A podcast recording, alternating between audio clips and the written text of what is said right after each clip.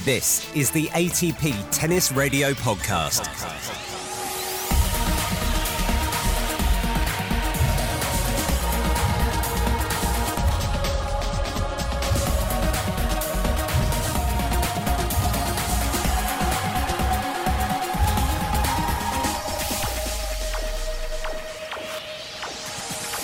Welcome to another show with me, Seb Lozier, and this week, Dani Vallverdu, formerly coach of Andy Murray, Thomas Berdych, and Grigor Dimitrov, and currently working with Stan Wawrinka and former women's world number one, Karolina Pliskova. We had a great chat. We talked about Dani's time with all of those leading players, as well as coaching alongside Alex Corretja, Darren Cahill, Ivan Lendl, and now Magnus Norman. We talk coaching philosophies, career highs and lows, and there are some great little Andy Murray anecdotes along the way as well. But we start with the here and now, dividing his time between two of the leading players on both the men's and women's tours. Everything's going well at the moment. Uh, obviously, spend a bit of time at home. Everybody kind of doing their own thing. But we started with practice again a few weeks ago. So I spent a couple weeks in uh, in Prague with Karolina and uh, I just got to Monaco a couple of days ago to do some practice with uh, with Stan. So yeah, happy to be back on court. Uh, happy to uh, to be seeing Karolina and Stan again, and yeah, just kind of waiting around just to hear from uh, hear from the tour what the what the schedule is going to look like to have a better idea with how, how we're going to plan practice, how we're going to plan uh, the next few months. So just still a bit unsure with what the situation will be for for everybody moving forward so just uh, keeping it quite light at at at, uh, at, practices and, and just kind of waiting around to to have a better idea when the tour is going to start so we can prepare properly I want to ask you all about working with uh, the, those two players, but first of all, what are the practicalities of of working as a tennis player and a tennis coach at the moment? Is it is it very different? Well, obviously, when when we're away and everybody was doing their own thing at home, it was mostly done via via phone calls and via text just uh, keeping in touch just getting a feel just to see how the player was doing mentally and physically to to try and balance out how much to do uh, and how much to rest. Uh, so th- that went okay actually. Obviously it was a new experience for for me and the players just to be away for that long but it was not that bad. Obviously i think more than than the training and staying fit and and keeping your game together was more about dealing with the mental uncertainty of not knowing when when things were going to kick off again. Uh, so that was more, more managing that was was more the issue than than the actual um, training regime. And uh, yeah, when I saw Karolina in Prague, uh, she was actually in quite a good place mentally and and uh, actually physically as well. She was ready to practice uh, at quite a good level. So I was very happy with that. Uh, Stan also, I think, found the right balance between practice and and rest during the break. And now we can slowly build up build up the body and the game again. There's been so much goodwill shown, I think, among the players, you know, during these very tough times. Obviously, this is affecting a whole heap of players, you know, in, in the lower echelons of the game. But I hear you've also been involved um, on the coaches' side of things in a similar sort of vein. Yeah, uh, we've been trying to, to put up this uh, auction together uh, for the last few weeks, and yeah, we launched it a, a couple days ago to try and, and raise funds to help the coaches that that needed the most during these tough times and not just for the coaches but for most people. So yeah i'm just trying to help us as much as as much as i can just just putting up this auction together which i, I think it's looking fantastic. You can you can just find it on the atp website. And uh, yeah i just think it, we're offering some pretty amazing experiences uh, with some of the of the top coaches. One of them uh, it's uh, having an hour session with uh, boris becker at the queens uh, club grass courts during wow. the during the tournament. So the, the tournament donated uh, some VIP tickets and, and some uh, backstage access in the players lounge and player restaurant. Uh, plus, uh, yeah, premium premium courtside tickets, plus an hour tennis session with Boris on the on the grass courts there there at Queens. So that's one of them. Another one will be uh, an hour session with uh, Ivan Lendl at the U.S. Open, and and some courtside tickets for the for the men's final, and also some backstage access during that day. So yeah, they're pretty special. Difficult to find that kind of access otherwise. So if anyone if anyone's interested and and, and is a tennis fan and, and would, would like to spend an hour on court with Boris, uh, Ivan, or Darren Cahill, Paul Annacone, Brad Gilbert, uh, Ivanisevic is in it as well. There, there's about 10 experiences. There's access for everybody to win some pretty special things, some some signed rackets by Stan, Grigor, Sasha Zverev as well. Uh, so there, there's a few cool items where, where people can, can buy tickets for them. And as well as the coaches, uh, we will give a percentage of the funds raised to a COVID 19 charity to help uh, people that were affected by, by the pandemic. Sounds like a, a very worthwhile cause and uh, well done. Um, you've been working with, with Stan alongside Magnus Norman, I think, for, for a while now. Um, take a step back for us and tell us how that relationship came about. I've known Stan a while. We uh, have been uh, quite close for, for a few years and always spoke tennis. Uh, where yeah, we see the game uh, not too differently. Uh, obviously, it's not, it's not good when, when you see it exactly the same because then I wouldn't be able to bring anyone anything to his to his game. But yeah, we had a we had a very good relationship. And then when I stopped working with Grigor, he asked me to join the the team, and and it's been fantastic. I mean, obviously. Um, spending time around Stan, it's it's great, and then having having Magnus around is also great for me. So it's been a a really nice experience. Uh, I think uh, we were kind of in the right path before the, the pandemic hit. He uh, was trying to find his uh, his way again after the after the injury. I think uh, he had some good results last year, kind of getting his uh, his game in the big events back with making the the quarters at the French Open. I wasn't there for that one, but then slowly building up again. Had a had a good result at the U.S. Open and and a few of the ATP events. almost won a, a title in Antwerp, which he hadn't won a title in a few years. So that would have been a nice one to get but uh, obviously Andy Andy had to take it from us. Uh, but I guess he also deserved it, and, and it's nice to see him back on court and, and winning titles again. So that was quite special to see them see them both play in a final. And yeah, it's a shame that we lost it, but I, I was very happy for Andy. And yeah, uh, it's been it's been great. We had kind of a good good momentum coming from last year. Had a good off season. Stan was highly motivated, looking forward to 2020. Had a decent start of the year. Won a couple matches in Doha, and then uh, had a decent Australian Open again with a lot of chances. Uh, got a bit unlucky uh, with his health in the middle of the tournament, so I think it cost him a little bit once he had to play in the in the quarterfinals. But again, uh, it was a good start of the year, kind of in the in the right path, uh, looking to looking to achieve some some bigger things for him and and to get that feeling that he was uh, he was a contender for the big ATP events and the big and the big tournaments like the slams. Uh, it was not ideal that we had to stop that momentum that he had built after a few a few months. But again, I think most important thing for him is that he's feeling uh, fit and, and, and there are no injuries and that's the case right now knock on wood and, and and I hope that we can we can have a couple months of good practice and then uh, keep building that momentum. A fit Stan Wawrinka is a, is certainly a threat to anyone out there. Um, how does it structure between you and Magnus? What, what's how, how does that work? I mean, I think it's quite simple. Magnus has, has been around with him for I think six seven years already, so he knows him inside out. Uh, so I'm just trying to bring a little bit of information from the outside. Maybe uh, obviously when you spend a lot of time with the player you don't really it's not so easy. Even if you want to step out and see it from the outside and from the other player's perspective it's not so easy. Uh, so obviously i've been coaching against stan for for a while now with with andy thomas and and, uh, and grigor. So i i know his game quite well and what other players are trying to do uh, to beat him. So literally i'm just trying to to bring uh, even if it's half a percent i'll be happy with that I know you're a real student of the game. I mean, what what are you learning from you know the guys, especially Magnus? I mean, you've worked alongside a a, a number of top coaches now. Magnus is, uh, you know, he's all he's all heart, isn't he? Oh, what what does he bring to the table that perhaps you know you're learning from, and vice versa, maybe? I think from him, what I've taken, uh, kind of, yeah, from spending time around at, at big events and, and during practice weeks.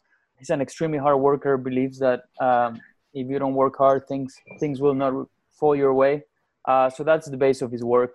He really focuses on preparation, on on making sure that that you're doing all you can to develop your game, to make it better, to to not only make it better, but to make it the best it can be uh, to do well at the big events. I mean, he's he's obviously developed Stan's game in a way that that he's dangerous uh, when it matters, uh, and it's uh, yeah, it's worked quite well for him. So so he's been he's been working on that already for a few years, and that's still what he focuses on. He's just trying to find ways to practice that are that are Stan will be able to replicate it uh, when when he really needs it in the slams. And then on the mental side, he's uh, very uh, how could you put him? He's very reliable in a way that with his emotions like he's a solid guy not up and down uh, so he, i think he stan can feel can feel that that's obviously where you look where you look in a coach someone that can give you that uh, calmness which uh, which I think Magnus does. I mean, he does that extremely well. It's part of his personality, uh, even though he's a very hard worker and obviously cares a lot about winning or losing. He brings that uh, calmness in the in the big moments and at the big events, which uh, I've experienced now for a couple of them and, and a few of the ATP events. I mean, I was with him at the actually three slams already: uh, Wimbledon, U.S. Open, and Australia. So I think that's that's huge for Stan having having that that person that that knows him quite well that that when he looks at him he feels calm and and that he feels that he can deliver his best game without getting getting too uptight I was interested also to see the announcement that Roger Federer made this week about the knee and going back under the knife. Um, obviously, um, fellow Swiss, Stan. Do, do, between you all, do you is there still a sense that you need to look after Stan in terms of the the body? He's obviously had his own injury concerns. Is that still something that you you know you keep a keen eye on? Definitely. I mean, he's uh, obviously coming towards the late stage of his career. He's 35 this year, um, and he's been through quite a tough uh, surgery in uh, yeah in the last couple of years. So he's been recovering from that. So obviously, yeah, the training, uh, the main priority when, when we're training and, and scheduling is uh, how, how is this training or how is this schedule gonna benefit or hurt his body so we're looking at at the kind of physical health and and, and trying to prioritize him him peaking physically when he's stepping on court to play an event and and obviously being quite careful with how much rest you give and, and how much time you give for, for the body to heal and for the body not to not to break down so yeah, scheduling for us was was very important this year. Uh, we spoke about it a lot in uh, in December, and we were trying to find the right balance between playing events because Stan has a game that he still needs to hit a lot of balls to to gain that confidence that he can just go out there and just keep keep ripping the ball.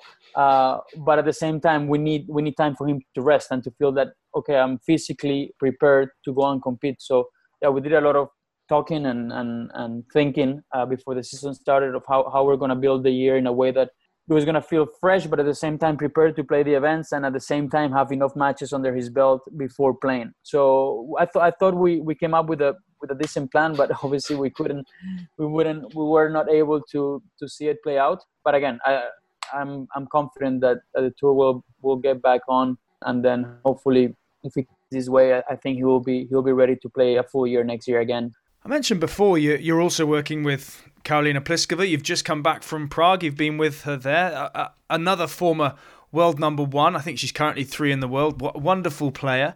How did that come about? And and also, how do you manage the two? Yeah, I mean, it just uh, she approached me at the end of last year. Uh, she had just stopped working with the with her uh, old coach who was working with Conchita Martinez, and they uh, parted parted ways at the end of the season so she was looking for a coach. Uh, she's uh, knew that I was uh, working with Stan, but I was sharing the job with Magnus. So she was just wondering if I had some some weeks available to help her. And then we decided to just kind of spend a bit of time together in December and and have a few conversations and spend some time on the court just to see whether it was a good match or not, and whether I was going to be able to uh, give her enough time that she felt comfortable having me around, just not to be around just for a few weeks a year because I, I don't really believe in that. So yeah, after spending some time in December uh, during the off season, I had a really good feeling about it, and, and I guess she did as well. So we uh, yeah we decided to to work together this year and to try and find the, the weeks where I could help her. Uh, and I wouldn't be able to do that if I was doing the job alone with Stan. Uh, so because Magnus is around, I'm able to to find enough weeks where I can help both. And I'm looking forward to the challenge to be honest. I think it's a bit different. It's new for me. It's uh, but at the same time super exciting. Uh, first time I coach in the WTA, working with a with a female player. So for me, it's very new, but at the same time, uh, the few months that I've done it has been really really nice. It's a bit of not not a fre- feeling of fresh air, but in a way it is. And also working with Karolina, it's, it's been a good match. I mean, I, I really like her. She's an extremely hard worker. Uh, she likes likes to practice, always looking to improve. So um, it's uh, at the moment it's uh, it's working quite well, and I'm very happy with the situation. I'm intrigued to ask you about the main differences, but first of all, I just wanted to pick up on something you said. You you you said that there was almost a minimum that a coach can really work with a player. You said you, you, you don't like just to be with them a few weeks. What what is the, the minimum for you in any case that you could really be with a player and, and make a difference? I, I guess it all depends what the player is really looking to get out of the relationship. I if you're there are some players that they have their own team already that is traveling full time and they're just looking for that person to help them in one particular aspect. So maybe you don't need them around that much. Uh, but if you want someone to run your team and to be in charge of your game full year round, you, you have to spend more than 10, 15 weeks of the year with them. Uh, I, I know that there are some coaches or former players that are that are joining teams just for that amount of time but that's also fine because maybe the player is just looking for their help for a very specific thing. So if you're looking for something very specific i think 10 15 weeks it's okay. Even sometimes it's better than 40 weeks because then you're getting your message across much better. Sometimes being around the mm. player for too long uh, maybe that can also hurt the relationship. I can hurt the how much the player is benefiting from your work. So if let's say with uh with Stan, I'm I'm not doing the coach alone. We're doing it with Magnus, so I don't have to spend 35, 40 weeks of the year with him because we're doing the job together. So I, I do with him probably around 20 weeks a year. Mm-hmm. But with Karolina, she was looking more for someone to really lead the team. And if I, if I was going to take that role, I needed to spend more than 15 to 20 weeks with her. So I think if you have someone that can take care of, of a few weeks and can and it's on the same page with you and, and can carry out the plan that you've set, I think if you're if you're with the player for about 25 weeks, I think that's that's a fair amount of time. I my old jobs in the past, I think I enjoyed it, but I think I did maybe a little bit too much. I was doing I was doing about 35, 40 weeks a year, which I think it works quite well at the beginning to spend that amount of time with the player, but maybe for the long term, it's not the best thing. I think after a few years, maybe your voice becomes a little bit weaker, and, and not only that, but just the relationship is just because you know how it is on tour. I mean, you're spending 24 7 with the players under extreme pressure situations. So that, that can also hurt the relationship a little bit. So I would say that a good balance would be somewhere between 25 and 30 and, and not, not as high as 40. And what are the main differences? I mean, is you were obviously you became very close to Grigor, I know, over a period of time. Is is it naturally more businesslike between a man and a woman because you're less likely to be close friends? I mean, what what what are the the main differences there? It, it, was very new for me at the beginning. I and I obviously was a bit unsure how how the relationship would play out and, and how much business like it would be and, and, and how far away the friendship that would be from that business side of the of the relationship. But it's not that different to be honest. I mean, you have to try and find the right balance between the friendship and the business. I think it's very difficult to to try and make it business like and then just have a little bit of friendship. I don't think that that really works that way just because of, of the nature of a of the coach player relationship on tour you're you spend way too many hours together way too many days and and and also you're you're really sharing quite intimate emotional moments for the player especially. So i think the the human element of a personal relationship will always be there at least for me and, and my and my coaching style. Uh, I, I like to to have that uh, that human element that that doesn't really go away. Uh, I, I think it, it can really benefit the the coaching relationship if, if you can find the right balance. You're listening there to the voice of Dani Vallverdu. Um, Dani, I'd love to ask you a little bit too about the players that you've coached in the in the past. Um, looking at your coaching CV, I mean, it is extremely impressive for someone who, let's face it, is still pretty young. I mean, you're you you you still, you know, you, you look pretty young. Um, what is your unique selling point? Why are these players ringing you up? Okay, let me have a think. I was extremely lucky with my first coaching job. Was offered a great job with with Andy uh, when I was 23, almost 24 years old. He was number two in the world, and it worked quite well from the beginning. So I would say that was yeah my my lucky uh, part, the luckiest part of my life. I would say uh, because from the time that I started working with him, uh, he was winning tournaments and he was always a contender for the big for the big events, which is what he was looking for. So then that relationship obviously yeah was what it was. And and and i think obviously put my name out there right away. That helped a lot. And then obviously again i i, I must be doing something right when i start a new relationship with someone else. And and and then I, I guess i build a name for myself. And and then when i have conversations with the new player that i may work might be working with they like they like what I, what they hear uh, which is very important. I, I always encourage communication and, and very open communication at the beginning about what they want from me and what I expect from them. So maybe those conversations usually go well when, when you have it with with the players and, and then and then the business relationship starts. So I think but then but then you have to back it up obviously with the daily work and and, and, and at the end of the day having some sort of results uh, because that, uh, that that's what players are looking for. So yeah, I think I've been extremely privileged. Uh, I, I, had a good start to my to my coaching career, and uh, it's it's gone very well now. So I'm I feel uh, blessed and privileged where I am at the moment. Yeah, results certainly don't lie. Let, let's reminisce a little bit though about the start with Andy. You mentioned it, and it must be very special. The memories with Andy, 2010 to 2014, I think you were there for his first Olympic gold medal. 2012, you also coached Team GB, I think, at London as well. Uh, that must have been something. You were there for his Grand Slam wins at the 2012 US Open, 2013 Wimbledon, alongside Ivan Lendl. Which victory, which moment do you take most pride in out of all that with Andy? well, obviously the one that Ivan wasn't around.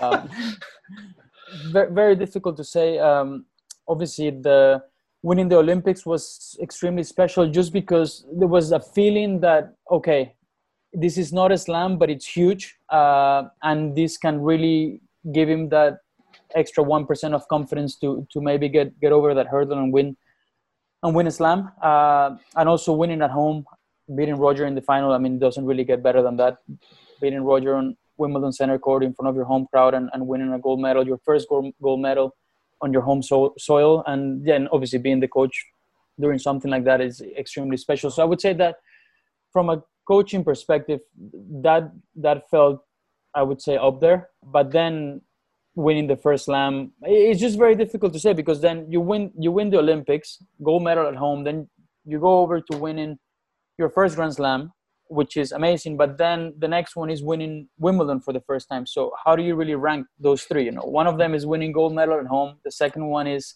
winning your first Grand Slam, and the third one is winning your first Wimbledon. So it's very difficult to rank them, and they're all very special in in their own way.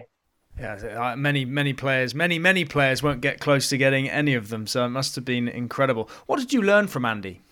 Resilience, always wanting to get better, studying the game like no one I've ever met, and caring, uh, care, caring for what you do, and, and really devoting yourself to your job. I mean, I, I like I said, I, I got extremely lucky because I, I, I was I was working with someone that I, I just don't know if it gets better than that to really learn from someone someone like him with with how devoted he was to his career and he still is uh, as we can see and how how hard he tried every day to achieve his goals. And no matter how difficult it was and, and how hard some losses were, how he always stood back up, uh, went back to the drawing board and said, okay, how do we get ready for the next one?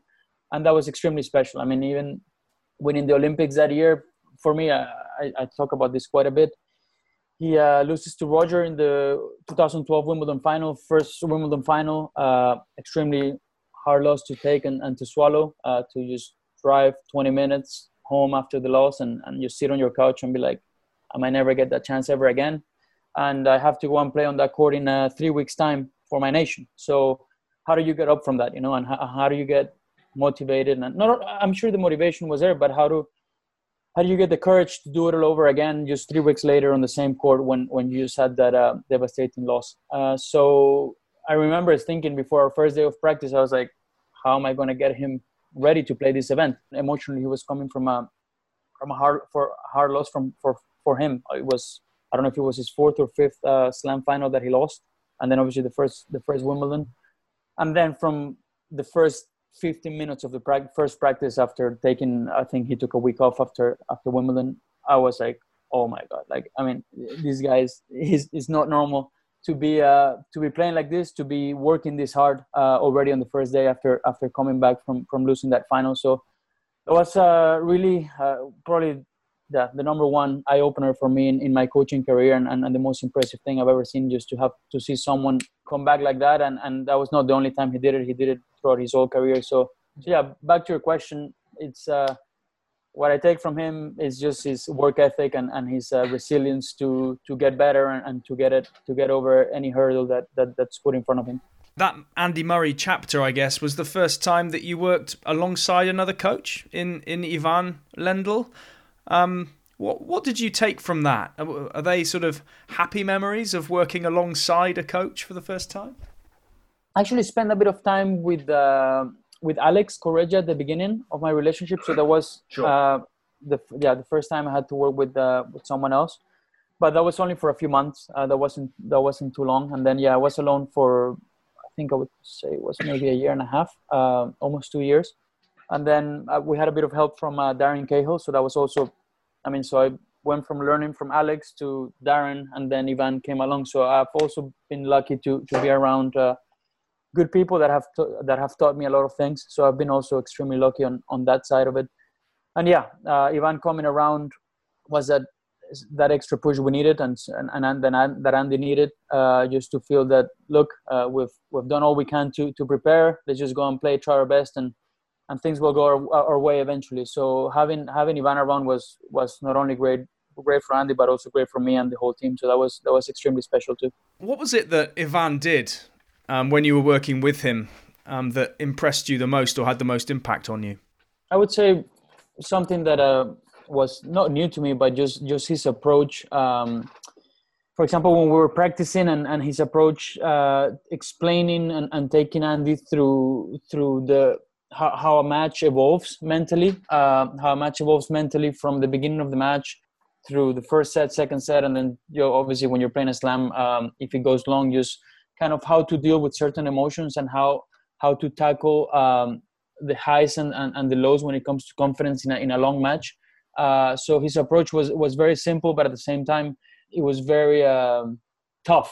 Uh, so in a tough in a way that he, he wanted Andy to to gain a lot of confidence from from looking at the opponent and understanding how the other player was feeling. That that not not not to make the match about about yourself. When when you have someone like him explaining it, he's he's he's a very simple, straightforward guy. I think it was very useful to to me and Andy. I mean, for Andy definitely, but that's something that that really helped me kind of understand not only the perspective from your side, but how the other players is see, is, is seeing you and, and your side of the court. So I, I thought that was quite impressive, and and and I think that that really helped Andy out at understanding how obviously playing the top players was was was a challenge, uh, but obviously he wanted to make Andy understand how much of a challenge it was for them to be playing him and to really embrace certain stages in the match where, when he was dominating and to try and gain confidence from that.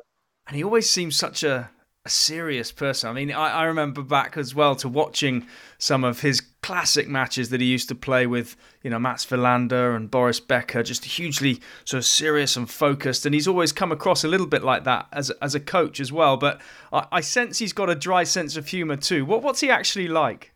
Yeah, he tells too many jokes for his own good, to be honest. yeah, he's cracking jokes uh, one after the other one. So he's extremely funny he also thinks he's funny, but at times he's not. So it, it gets a little, it, it, gets a little bit too much. But uh, like I said, I mean, I, I told you earlier, I mean, he's uh, was a great influence in me. He was super nice from the beginning. Uh, he t- he took me uh, under his wing uh, right away. So I had a had a fantastic time. But yeah, and the more you know him, uh, the more you you understand his humor and that most of the jokes are coming coming from a good place. He yeah he obviously had to build a certain image when he was playing, and it worked quite well for him to control his emotions and and, and to be uh, yeah that kind of cold uh, warrior on court uh, that he was. Uh, and it worked extremely well for him, and, and that's also the image he showed when, when he was on the on the on the players box uh, watching Andy. But yeah, in the in the back room in the locker room, he's uh, a completely different person from the one you see in the players box or, or on the match court when he used to play. And next came Berdych and Dimitrov. Um, what do you hold up as the real highs and lows? I guess talk about Grigor because he's the most recent one. Big highs with Grigor. Yeah, I mean, uh, from the beginning, I, I mean, I, I had a great time with Grigor. Uh, we worked extremely hard. Um, he was uh, probably working as hard as Andy. That was nice for me to to see and to be around. And he wanted to improve. He wanted to he wanted to get better. He wanted. I mean, obviously, when I started with him, uh, he was a quite a low low part of his career, so it was a bit of a challenge to get him going at the beginning, but it didn't take too long, uh, which was which was nice to see. And uh, yeah, with after I would say I started with him August 2016, and then already a few months later he was playing the semifinals in Australia against Rafa with a good chance to win that match and then make his first slam final. So who knows what would have happened? And then yeah, obviously had a fantastic year in 2017 won a few events, uh, won his first Master Series, then won uh, London. So yeah, a lot of highs in 2000, end of 2016 and all of 17, and then yeah, then obviously the, the results weren't what they were at the beginning of the relationship. But uh, again, the, the work ethic and, and my relationship with, with him stayed the same. And then he just got to the point where we both felt that that maybe he needed something different. And then yeah, in a very friendly friendly manner, we we decided to part ways, and we're still very close. So there there's no hard feelings there. And actually, there is only good feelings from from my end for sure because it was a very special relationship, and and I, I'm glad I I helped him, even if it was a little bit to achieve some some of his goals. And I remember talking to you in Paris shortly after Andre Agassi had first come in, and I think it was you who even instigated that. Um, did that accelerate the end, though, for you and Grigor? The fact that Andre was there, and you could almost leave Grigor in a good place with another person. Oh yeah, obviously. I mean, I wouldn't ever want to leave a player or stop a relationship with someone, but I, I wouldn't say leaving him because it was agreed from from both ends that it was the best thing for his career. But yeah, obviously the fact that Andre was was there was easier for me to to come to that conclusion. So yeah, obviously having Andre around, I was spending enough time with him before I stopped working with Grigor uh, to know that that he that he was going to help him and or at least he was going to try his best to to help him. So yeah, that definitely uh, gave me a little bit of peace of mind. You've spoken about the success you had with Grigor, and and 2018 or 2017 was such a successful year. I mean, literally, uh, other than winning a Grand Slam, he, he couldn't really have had a better year. He won his first Masters, as you say, in Cincinnati. I remember being courtside for that one when he beat Nick Kyrgios, and then the emotion of the Nitto ATP Finals when he when he beat David Goffin. Off the back of that year, I'm interested to know whether, with the benefit of hindsight, you'd have maybe done things a little bit differently. So he finished uh, late 2017 for the first time of his career, uh, winning in London, and then you have to prepare right away to play a slam. So uh, it was, I think, maybe I underestimated the fact that it was his first time going through something like that and, and finishing that late. I'm not only finishing that late, but dealing with a lot of emotions uh, from from winning. Yeah, people sometimes underestimate uh, the emotional roller coaster that it can be even winning especially when it when it's your first. Uh, and then you let, giving it a bit of time, but and to let it sink in, uh, and then and then kind of hit the reset reset button again and, and get going and, and prepare for the next goal. So maybe I, it's easier easier to say now, but looking back, maybe I would have given him a bit more time off after after London that year. He still took, I mean, the average uh, time off that, that most players take, but uh, looking at it from the outside now and in um, in yeah, in hindsight, it's always easier uh, to say it, but uh, I think maybe, maybe giving him giving him a bit more time to to digest all the success uh, during that year could have helped. I mean, but at the same time, he, he went on to the Australian Open in uh, January 2018. Uh, was in the quarterfinals, beat uh, Nick Kyrgios in the fourth round, playing a, one of the best matches I've I've seen him play, and then I think he just ran out of steam. So you could i'm not sure if it was because of the training in december or whatnot but then he went on to making the quarterfinals in uh, in australia that year lost lost to kyle edmund in the quarters uh, in four sets i think. And then yeah i kind of felt that he, he was a bit flat uh, but i don't know if that could have been just from from the matches in australia. Uh, so i'm not even sure it, it's coming from november or december. And then he went on to making the finals in uh, rotterdam a few weeks later playing Roger in the final. He got extremely sick the night before the final, so he actually was not even supposed to play the final. But he just he thought it would be it would be nice to to show up and, and at least step on court and, and finish the match. And then he didn't play until Indian Wells, and then I think I was kind of like a bit up and down from then. So so I'm not sure if it if if that's all coming from from the training we did in in December or not. Uh, I just think everyone goes through through different uh, roadblocks in, in a season, and those roadblocks sometimes can can really slow you down, and, and sometimes it slows you down more more than other times. Um, but if I think I would have maybe uh, slowed him down a little bit more, a little bit more during the off season. Uh, maybe let him deal with some emotions then that he wouldn't have had to deal with uh, later on. Mm-hmm. But again, it's easier to say it now. So who knows? I guess I guess we'll never find out. You, you mentioned the big moments and, and the big matches. I, I'm going to put you on the spot, and I'm sorry before I even do this, I'll apologise. What's the best piece of tactical advice do you think you've ever given a player going into a match, one that really paid off? Of any one match, I can maybe. Th- uh, again, I mean, there's so imagine in the last ten years how many matches I've done, but maybe if I the ones that I have a fresher memory about. So London, when Grigor when Grigor won there, studying the first couple matches and realizing how much uh, he was winning slicing, and then he he went on to play the event, and I think he hit maybe I think it was over seventy percent of slices uh, during that uh, during that uh, tournament. So obviously, after starting the first couple matches, I realized, look, he's winning most of the points where, where he's slicing most of the backhands and keeping the ball low. That's an extremely low bouncing court.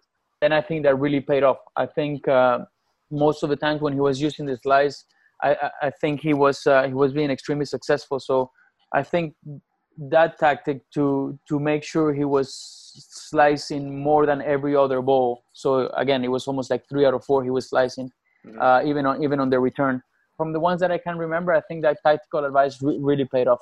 What's the worst you can remember? Because there must have been a time when a player just looked over to you in the box and just shook their head. In fact, I can imagine Andy doing exactly that. Is there one where you just thought, oh my God, we've got this wrong?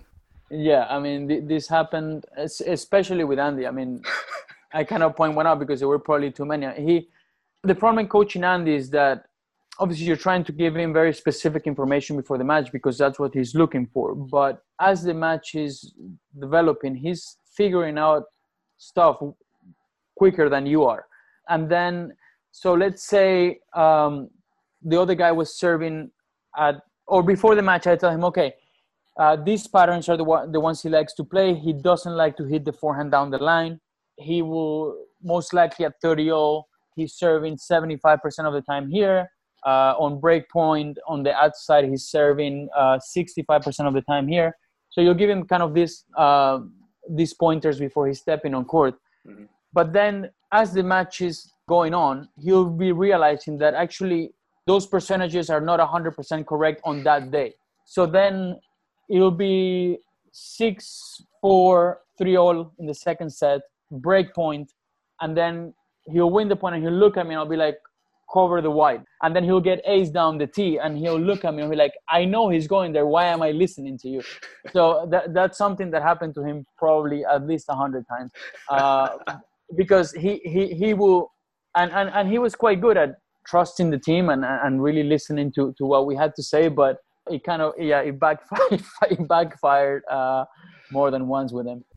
Yeah. But uh, again, I've, I've never worked or been around anybody that with that level of, of tennis IQ and, and it's easier to it's easy to have tennis IQ when you're watching on the outside uh, obviously because you, there are no emotions involved and, and you're not emotionally involved uh, in the match in front of uh, 15,000 people in the stadium and, and millions watching on TV but he's able to to dissect the match as it's happening better than anybody. Obviously the, the other top guys do it extremely well too but at least from the from the players that I've been around uh, no one does it better than him my thanks to Dani Vallverdu. Always an absolute pleasure to talk with Dani. And that was not all we heard from him. There's actually an extended version of our chat on the ATP Tennis Radio exclusives channel on TuneIn.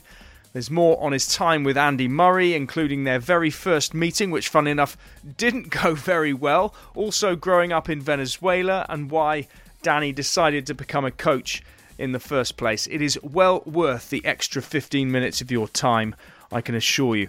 If you want to hear that, head to the TuneIn app or website and search for ATP Tennis Radio. You'll find our live channel and our back catalogue of podcasts and exclusives there where you'll find all of our interviews. Next week, it's an absolute blockbuster. I'll be joined by former US Open champion and Wimbledon and Australian Open finalist Marin Cilic. Marin's a new dad. We hear all about that. Also, the fantastic work he's been doing with his foundation during lockdown. And yes, we did talk about Wimbledon, that blister, and all of those tears. I'm Seb Lozier. If you're enjoying the podcast, let us know on Twitter. That's at ATP Tennis Radio. Leave us a review, and you can even email us at studio at atptennisradio.com. Why not let us know who you want to hear from? For now, though, thank you for listening. See you next time. If you like this podcast, please search the iTunes store for ATP Tennis Radio to leave a review.